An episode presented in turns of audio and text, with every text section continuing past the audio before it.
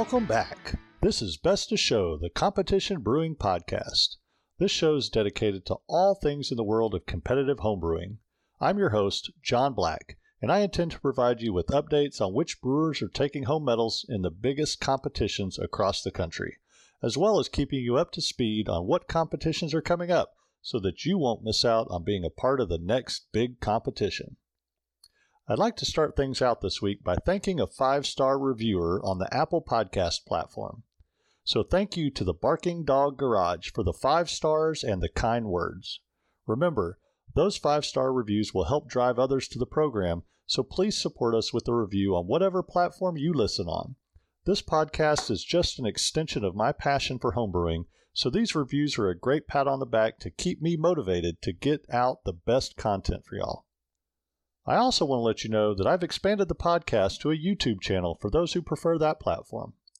While I won't be posting videos of the interviews, mainly because I have a face made for radio, but it will be the full audio feed from the podcast with some related images for the competitions that are being covered. Be sure to subscribe and check it out, as you may occasionally get some bonus features posted there. This weekend had some interesting happenings around the country, and I'll share the good, the bad, and the ugly with you. We'll also be joined on the podcast by Gavin Andrews, the founder of the Hoppy Possum Southern Brewers Cup in Johnson City, Tennessee. This competition and homebrew festival has $10,000 up for grabs for amateur brewers in beer, mead, and cider. You won't want to miss this interview to find out how you can participate for your chance at some of that cold hard cash. Now, on to some of the Best of Show award winners from this weekend's competitions. The Urban Knaves of Grain Drunk Monk Challenge held their awards ceremony this past Saturday for their 565 entries judged and featured a live stream of the awards on their Facebook page. You have to give it to Friar Dan Atchison for dressing the part. And when a competition puts on a great award show, they get special recognition on this podcast with an audio clip of the winning announcements. So here's Friar Dan with the best of show winners. Good evening, everybody. Welcome to the Urban Knaves of Grain Drunk Monk Challenge Award Ceremony. Best of Show, Mead and Cider. Third place, Ode to the HOD, A Mellow by Matthew Mead. Second place, Mead and Cider.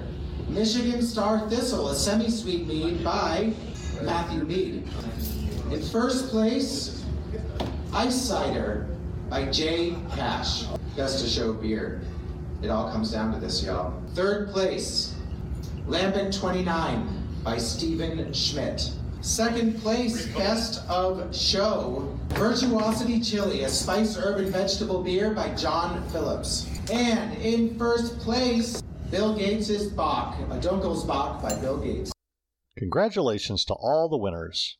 I only had two beers submitted, and one went to Mini Best of Show, but I fell just short of the medal stand this time. Maybe next year. Next up is the Amber Waves of Grain Western New York Homebrewer Competition, hosted by the Niagara Association of Homebrewers. The Best of Show beer went to Brian Maramareo with a Flanders Red Ale named King Paimon. And the Best of Show for mead and cider goes to Ben and Danae Gilmore with the Tart Cherry Stone Fruit Mead. Last week, I indicated that we would cover the results for the Peach State Brew Off in Atlanta, Georgia, as this competition is part of the Circuit of America. Despite having the awards ceremony as planned, there was an issue with the mead and cider judging being completed on time. As your competition correspondent, I reached out to Graham Barron of the Peach State Brew Off Organizing Committee, and he graciously offered this statement for anyone wondering what happened and when the results will be posted. And I quote we plan to get the meads and ciders judged as soon as possible, but do not have a definite date yet. We received a record number of mead and cider entries this year, about three times the normal amount. While we are excited about that, it created a bit of an unexpected strain on our judging capacity, as there are a limited number of judges who are mead certified and or have enough experience making and tasting meads to be able to judge them properly. We obviously want to make sure people receive quality feedback from the competition, whether they are submitting a beer, cider, or mead. Meads and ciders have their own best of show judging, so it made more sense for us to get the over 400 beer entries judged before the meads and ciders, rather than trying to judge them piecemeal along the way. We understand that people are anxious to get feedback for their meads, and we want to get the competition wrapped up as quickly as possible. We are in discussions with several professional mead makers here in the Atlanta area who operate commercial meaderies to assist us with this judging and to ensure quality feedback for those who entered. Entrants with questions are free to email me at organizer at coverthops.com, and we will provide people updates as soon as we have them. So I appreciate Graham's response. I know things don't always go the way we want when we're running a competition, but we should all recognize that these are all volunteers and that communication is the key when things don't go as planned. So hopefully this information is helpful to those with mead and cider entries that are waiting on their results. Out of respect to those competitors, I will wait to announce the full results when the competition is complete. So now let me put on my TMZ hat for this next bit of competition news with a shocking freeze in Arizona. I'm not talking about the weather either.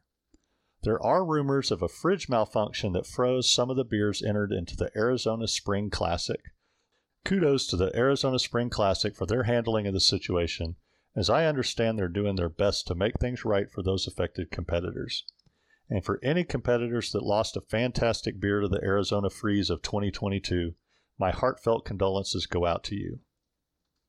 Well, I'm not sure if this segment turned into a competition news or just an old gossip column, but we're moving forward now. So let's talk about what's coming up.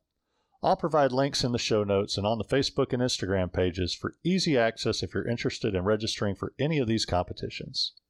As mentioned on last week's episode, there's a new circuit starting up in North Texas. The first stop on that circuit is the Celtic Brew Off, organized by the Knights of the Brown Bottle and assisted by the Horsemen of the Apocalypse. Registration is open now through April 9th, with two bottles required for judging. Just as it sounds, this competition is themed with Irish and Scottish beers only. There is a cap of one entry per subcategory and a $10 entry fee. The awards are going to be given out on April 23rd. To find out more about this competition, go to northtexas.brewcomp.com. The Microfest homebrew competition is kicking off in a couple of weeks in St. Louis, benefiting the Lift for Life Gym. This 200 entry competition opens for registration from March 28th through April 15th, and it appears to have no style restrictions. Winners will be announced May 7th at their Microfest event in St. Louis. And finally, we're just days away from the opening of registration for the National Homebrew Competition. NHC is a major event and arguably the most prestigious event to medal in. Here are the key dates, so mark your calendars. Registration opens up on Tuesday, March 22nd and closes March 29th, unless capacity is reached sooner. The deadline to make entry updates closes on May 16th. This all leads up to the winners being announced at HomebrewCon in Pittsburgh on June 25th. Entries this year are $29 and require six bottles entered for judging. And my guest next week will talk a little about NHC, so be sure to tune in for that. As always, best of luck to all the brewers entering these competitions. And as a reminder to competition organizers, if you want to see your event more prominently featured on this podcast, please send me an email at competitionbrewpod at gmail.com. I'd be happy to get you on the show to talk about your event. This week, I was intrigued by the Hoppy Possum Southern Brewers Cup Festival and Homebrew Competition as they boasted about $10,000 in cash prizes for the winners. I, for one, know I could find plenty of great brewing equipment to spend that kind of cash on. So I invited Gavin Andrews, the founder of the Hoppy Possum, to come on the show and talk about this unique homebrew event.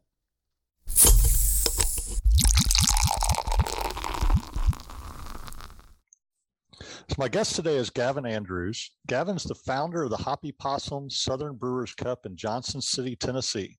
Gavin, welcome to the Best of Show podcast. How are you doing today? I'm great. Thanks for having me. I appreciate it.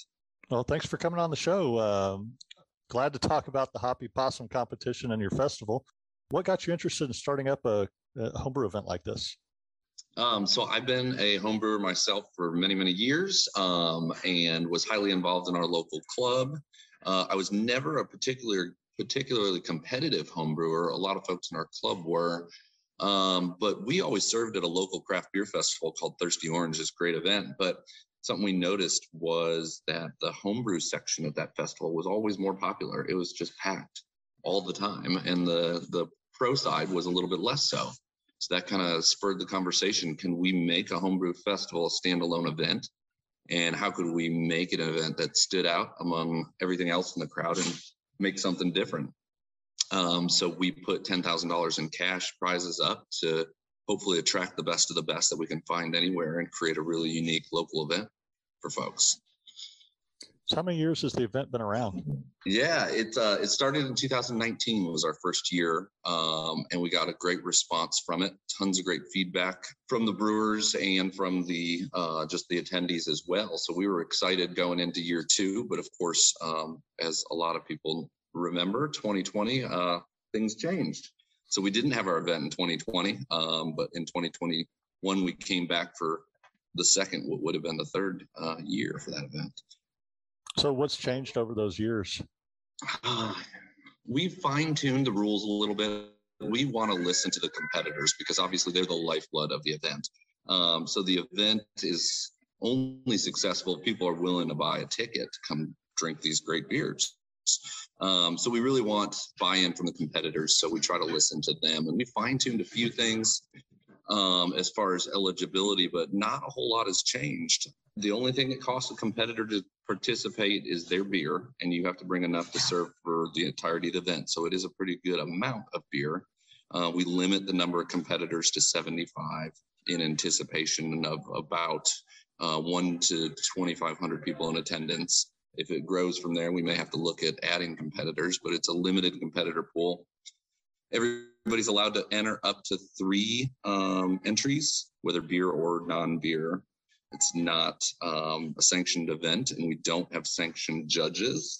Uh, so definitely fit kind of is outside the mold of probably what a lot of your listeners are used to.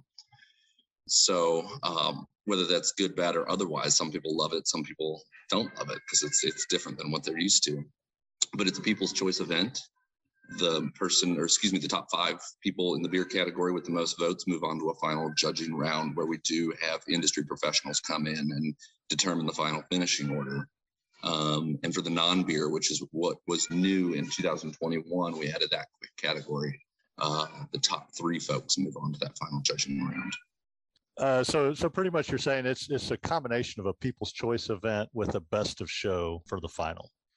You got it exactly. Yeah. So this year will be the first year we add digital voting because um, that is a bit cumbersome uh, dealing with voting at the end of a long day and making sure it's accurate. With money on the table, we take accuracy of this vote really, really seriously.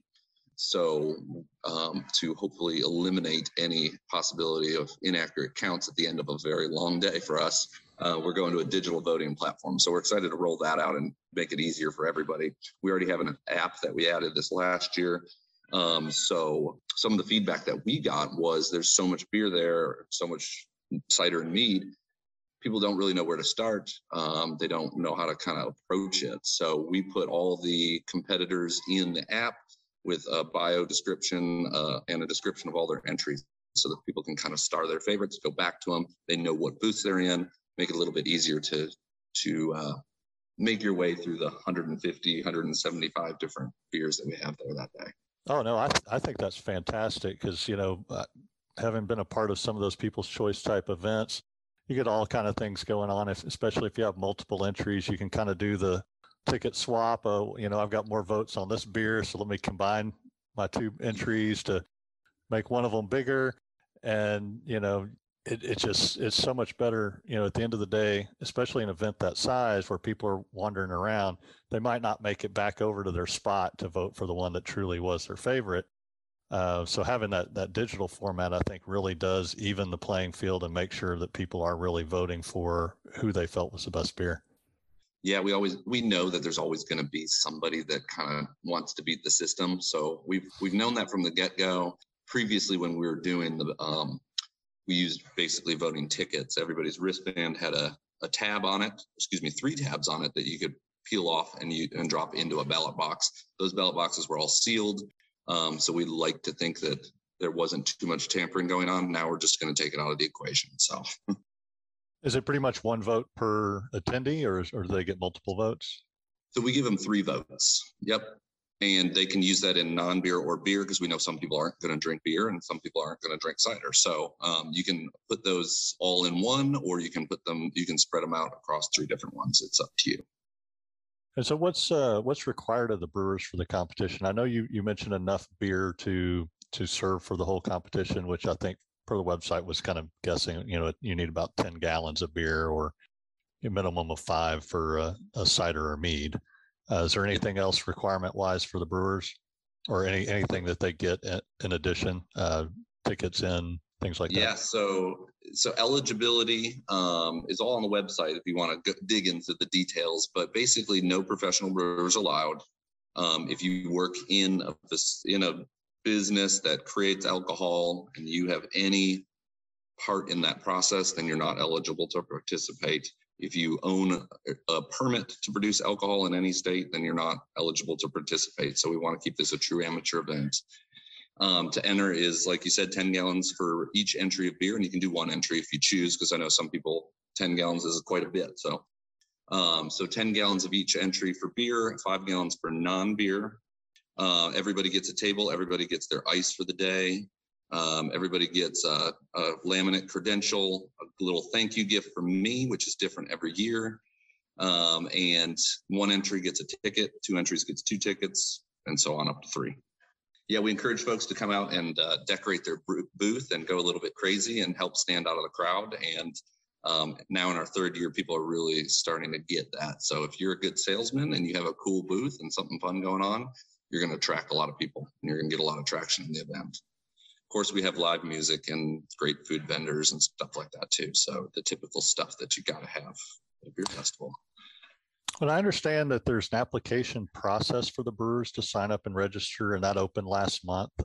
What's the festival looking for in the brewers? Is it basically a first come first serve as long as you're you're committed, or is, or is there more to it of trying to get quality of the participants? Um, it's a little bit of both. We do want to make sure that we have quality participants, so we ask some questions that we feel would help us identify that. We we do expect the event to reach capacity, uh, but right now there's not um, so much demand that we have to really dig into who's going to get a chance and who's not. Um, if you participated in the event before and it's been a good experience and we've heard good things about you, you're definitely getting back in. Um, if you, if I got three spots left and one of them's only been brewing for six months, then you probably won't get the spot. We'll go with the person who's got more brewing experience.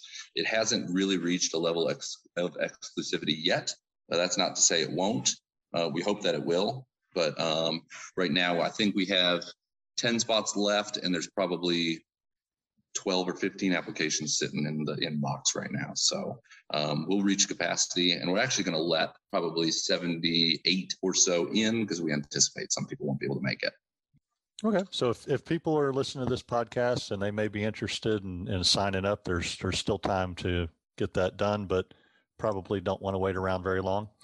No, hoppypossum.com, and you can find the application by clicking on the competition link. Um, it's just a quick form, take about two minutes to fill out. Um, we'd love to see some newcomers come out and check out the event. There's five thousand dollars online for the for the top beer entry. So even if you don't win, I guarantee you're going to have a good time. So. And you probably get a lot of uh, competitors that may travel in. Uh, it's not just a local competition of uh, Tennessee brewers, right? No, we have people from Arkansas, from Northwest Arkansas, so that's about 750 miles away.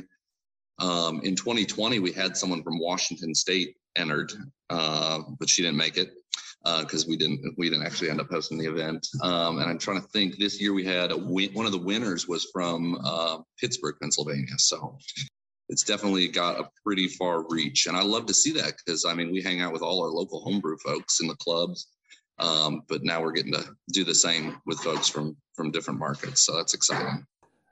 So if I'm a brewer that's thinking about doing this, why is this festival one that you just have to be a part of?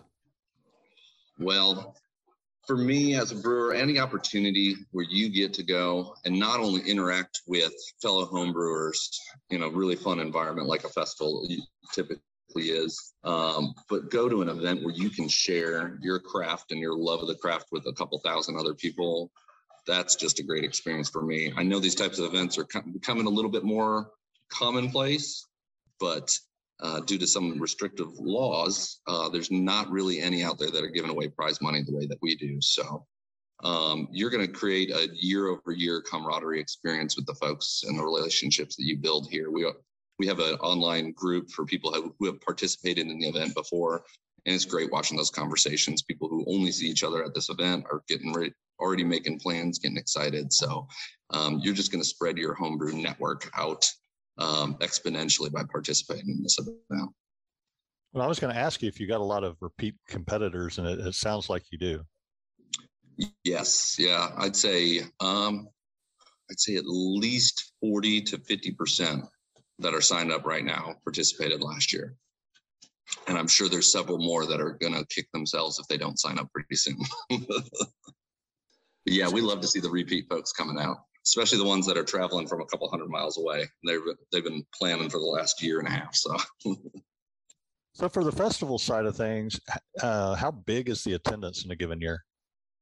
Um, so we of course got hit a little bit hard with COVID and people being a little bit nervous. We were in September of last year, so things were not the best at that time. We're an outdoor event. We felt comfortable putting some safeguards in place and hosting the event, but it certainly did affect the um, the attendance. We were a little bit over a thousand, and we hope to be in the 1,500 to 2,000 person range uh, next year. So, Johnson City is a smaller market. A lot of people and your listeners may not have heard it of it unless they've heard the song uh, "Wagon Wheel," which I guess most people have now. oh yeah, that's that's how but, everybody knows it. but it is that Johnson City, despite um, that song being geographically incorrect, because we're not west from the Cumberland Gap. We're east from the Cumberland Gap. Anyway, somehow I got off on a tangent, and I don't even remember what was that. What was the question again?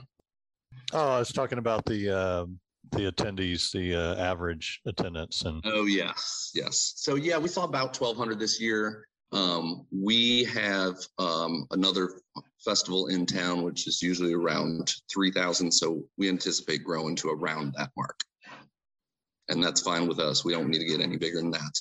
But we hosted on uh, a minor league baseball field, which is kind of another unique thing.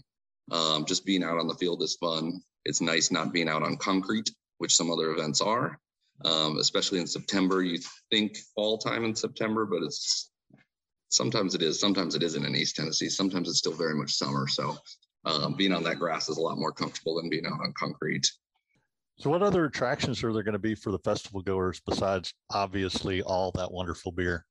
Yeah, so we try to bring in some of the better local talent as far as music around. So, um, we have music all day long. So, starting uh, when the gates open, when VIP gates open, all the way through the end, which um, I guess the last band will finish up about seven o'clock. So we got live music the entire day, which I think is a key component to any good party. Um, we have a, great VIP section that's catered and shaded and elevated, so you can kind of see the whole uh, event from there. Um, we have we're planning on adding some more activities this year. Of course, we got the typical yard games. We're going to be adding uh, X throwing this year, and hopefully that'll be complimentary for everybody too. So um, it's just a good way to spend an afternoon. I mean, even if you're not a big beer drinker, you can set up your lawn chairs and just enjoy the concert and have a couple beers for those people that are thinking about making the trip out of it, um, are there any prearranged hotel accommodations and things like that as part of the festival? Yeah, we partner with um, two hotels uh, the Carnegie Hotel, which is an awesome locally owned um, AAA three diamond property. Um, so we have a, a, group rate with them and also with the Doubletree by Hilton. Uh, they've been both been great partners of ours. And the nice thing about a small market like Johnson City is you're not going to pay a whole lot for a hotel room. I think our rate at the Carnegie is 120. So, and it's a fantastic hotel right up the street. We'll also have a pre-party the night before. So if you're traveling for the event, definitely come the night before. Um, this year will likely be at uh, Tennessee Hills Brewstillery, which is one of our new partners as of last year. Great local brewery and distillery. So when do uh, the festival tickets go on sale? We do those starting on April 1st and the price of the tickets will be remain unchanged. So they're 35 for the general admission, I believe 60 for the VIP. Okay, what's the uh, what's the difference? What do you get for the extra with the VIP? So VIP is going to be an hour early entry. It's going to be a thank you gift. It's going to be a laminate credential. It's going to be um, access to the VIP area, which has a catered meal and shade and cocktail tastings and some exclusive beer tastings from a couple of the local breweries. So we don't have any commercial beer anywhere at the event except for in VIP and a couple of our partners here locally, we ask them to brew up something interesting and different for just specifically for this event. Oh, that's cool. Yeah, we got to involve them somehow. Can't leave them completely out of the mix. so, uh, I mean, to really get involved in in starting something like this, you have to be passionate about home brewing. Uh, how'd you get your start in brewing? So I was at a friend's house and he had an extract kit on the stove and we were sitting around drinking, just talking about it. And I mean, it just got under my skin. I was like, anything where I can DIY and tinker is going to be a good hobby for me. And this is definitely a hobby where you can DIY. So that was another aspect of it. I love building different stuff and kind of figuring out creative solutions. Well, this hobby definitely lends itself to that. So it does. And and the event planning component of this is also part of my day job. So I work in tourism. So I help other people plan events. So it was kind of an, an easy transition. Well, I won't say easy, but any home brewer knows everybody you share it with that's not a home brewer asks you when you're opening a brewery. So I got sick and tired of that question. So I decided to open a business about beer that wasn't a brewery. I know exactly what you mean. My response was starting this podcast. So yeah, there you go. like, well, I mean, I don't really want to, but what could I do? So how long have you been brewing? Um, probably like 10 or 12 years now. So it, ever since I had my one, uh, my child a uh, year and a half ago, I haven't really brewed, but a couple times we've hosted our club here um, before last year's uh, Thirsty Orange competition, or not competition, festival. Uh, they came and did their club brew here, um, but I haven't been brewing a whole lot. I need to just uh, ease back into it and do some ciders or stuff that I'm not going to mess up too badly. uh, so what what's your kind of favorite go-to styles? Uh, IPAs are have always been my go-to style, but um, I've been a little discouraged by what's being produced. Everything's kind of on the hazy side, which I got burnt out on a little bit. I'm always searching for that bitter and dry West Coast IPA. Uh, yeah, I, I, I can't do those New England IPAs. I, I I like them malty. Give give me a good Belgian beer, and I'm a happy man. Yep, yep, I can relate there. Saison's probably my second favorite style. So, uh, do you have anything else exciting on the horizon for yourself or uh, Hoppy Possum? Well, um, we're excited for this year and some building on the momentum from last year and not having a year off. Um, so we're excited to see where the growth comes from that. I hope your viewers come out as a brewer or as just an attendee we love feedback. So if you guys have a good idea or something I should do different, I definitely want to hear it because this event is about the brewers and the attendees. It's not about me. So um, I want to make it as an enjoyable event as possible. Um, we've added another event to our portfolio. So any local listeners uh, in the Johnson City or Tri Cities area, we're hosting a little micro music festival in June. Um, so kind of bookend in the summer with something in the spring and something in the fall. that's great. And I can tell you firsthand that uh, when we started kind of talking about doing this interview, I, I started looking up the competition and event and already started talking to my wife about it. Like, hey, this sounds pretty interesting. Might be worth the trip. Yeah, just make a little vacation out of it. We're a little north of Asheville, North Carolina, so you can find plenty of good beer down there and reasons to go exploring not too far from here. We got some great local breweries here. Little Animals in particular focuses on Belgians, sours, and saisons and stuff like that. They're fantastic local operation. So make a vacation out of it and come on down. All right, that sounds like a good plan. well, thank you so much for taking the time to join me. Enjoyed the conversation. And uh, everyone, don't forget to check out their website at hoppypossum.com for all the information on this great event. Well, yeah. Thank you. Cheers. Absolutely. Appreciate it. Have a good one.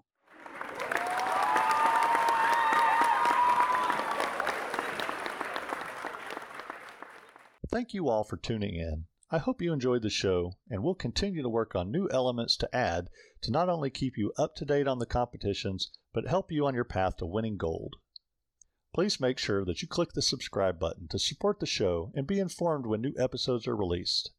If you enjoy the show and want to show your support, please leave us a five star review on any and all podcast platforms that you use. That'll help others find the show and continue to lead us to new exciting guests.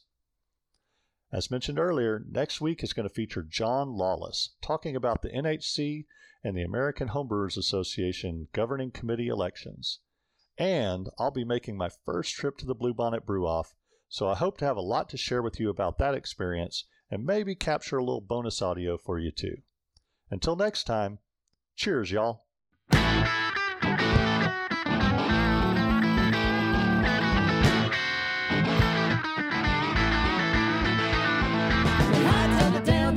Cornerstone. Fake ID, and we got to more. Took that detour steel down the O2 track. Told us the guy we were not coming back. Ripping and running everywhere but right. And all we got left is this one last night.